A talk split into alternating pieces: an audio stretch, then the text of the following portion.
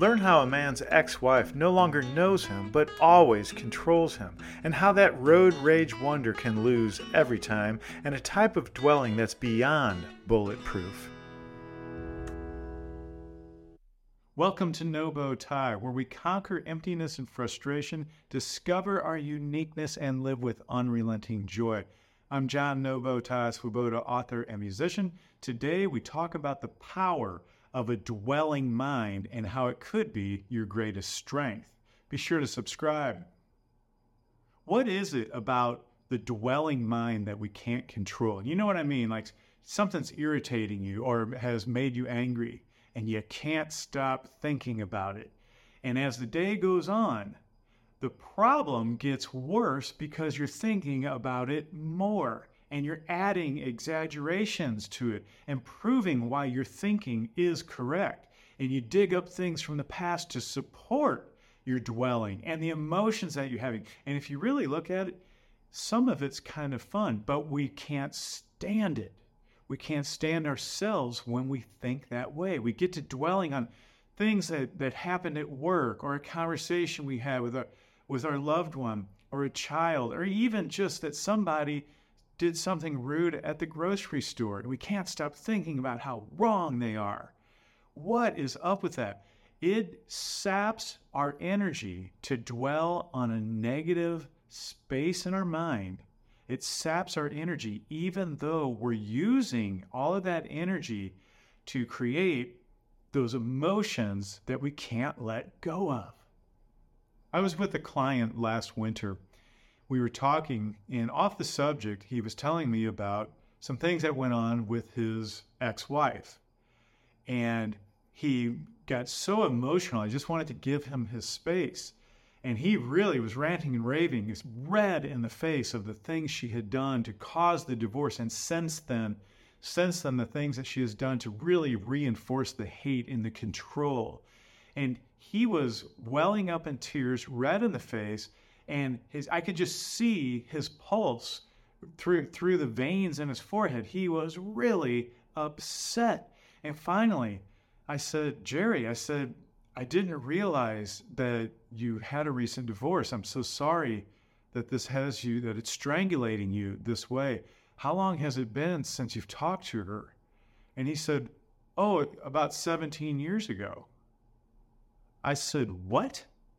I said 17 years ago, and you're still dwelling on the emotions of that moment. Now, notice I didn't say you're still dwelling on what she did or that or how it impacted you. I said you are still dwelling on the emotions of that time because the past, and write this down, the past isn't. The past does not exist. It is only in your mind. And when you bring that past up and dwell on it, it has control of you. You're the one making it real. Have, have you ever been driving down the highway? Somebody cuts you off. You're enraged. You're raising your fist, calling them names. Meanwhile, they drive off, never saw you, and they're having a great day. They just go about their day. The rest of the day, you walk in, you're mad at, at the secretary, you're, you're, you get home, you're mad at the dog, you're mad at the family, all because of that person in the, in the traffic who does not even care who you are. You're carrying the burden of that moment. Now, I'm not one of those people who says, just think positive. I don't really believe that that's the cure for negative thinking. I do think think realistic or have perspective. But to just think positive, that's a that's a great thing to put on a greeting card, but it it's hard to do. If you break your leg, you've got a broken leg. It's hard to say, "Hey, at least I have another one." Maybe later. But I think the, the best way to keep perspective is to pull up the positives of a situation. For example, let's take the uh, the the road rage thing. Well, the positive of that example is nobody got hurt. Okay. The, I don't really know why that person was driving that way. I really don't. And I can presume, which everyone will. You know, the first thing we presume is they're a jerk. We don't know that. We don't know if they just got bad news from a doctor. We don't know if they're on an emergency call to their work. We don't know. They shouldn't have done it, but keep perspective. And the one thing I like to do through the day, because I'm a dweller too, okay? When when something's on my mind, if I'm having doubt or I'm having um, you know insecurities in that, I tend to dwell on it to the point of nausea. Do you ever do that? Well, here's what you can do about it.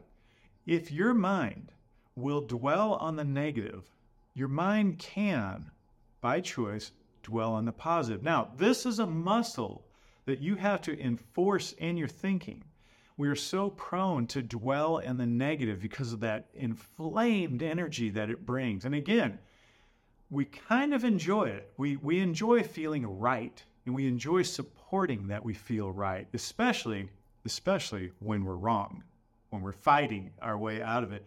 If you can do that, you can turn it around. And what I call it, I call it posi dwell. So if you must dwell, posi dwell, try it. Take one day, one day of your life.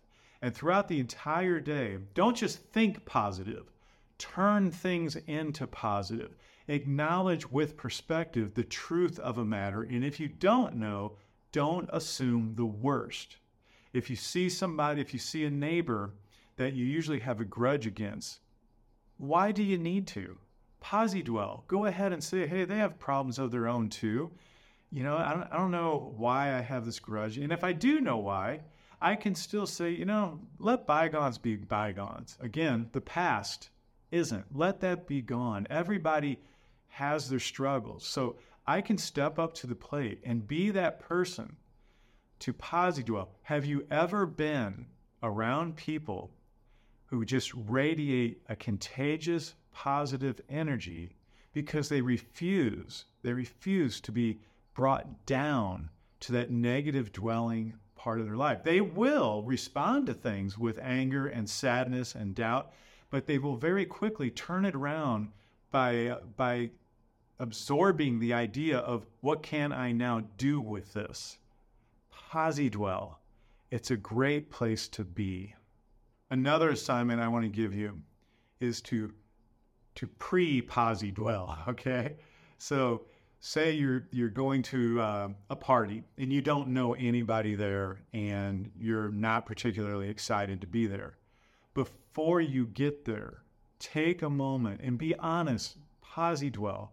Really sit down and say, you know, there are wonderful people everywhere. I'm about to meet some. I'm going to find out who these wonderful people are. And if I don't like them, I'm going to assume that they have a vulnerability that they're that they're not comfortable with instead of just judging them. But before you go into it, it might be a new job, a party, or whatever, or even a restaurant. Just before you go in, know that hey, I can't I don't know. So let me go ahead and feed it my most positive energy. The best part about this it's contagious and it will build in you and become a part of your daily life until you pop out of bed. You may not do 50 jumping jacks, but you're going to pop out of bed and say, oh, yeah, let's consider the best possibilities of my thinking. So before I leave you, I want, to, I want you to take this one thought. When, when you're in a situation like that, ask yourself, what are the best thoughts I can have in this situation. Do it. Write it down. Put it on the fridge. Underline it, asterisk it, put it in bold. What is the best thought I can have in this situation? Okay, I'm going to go now. I'm going to leave you with a wonderful musical example of classical music gone mad. Before I do, be sure to subscribe. Go to nobowtie.com slash life and be sure to be the first one to get the next episode, which is going to be so exciting. We're going to have uh, answers, solutions, and we're going to complete the puzzle of how to live a better life from the moment that you hear that episode.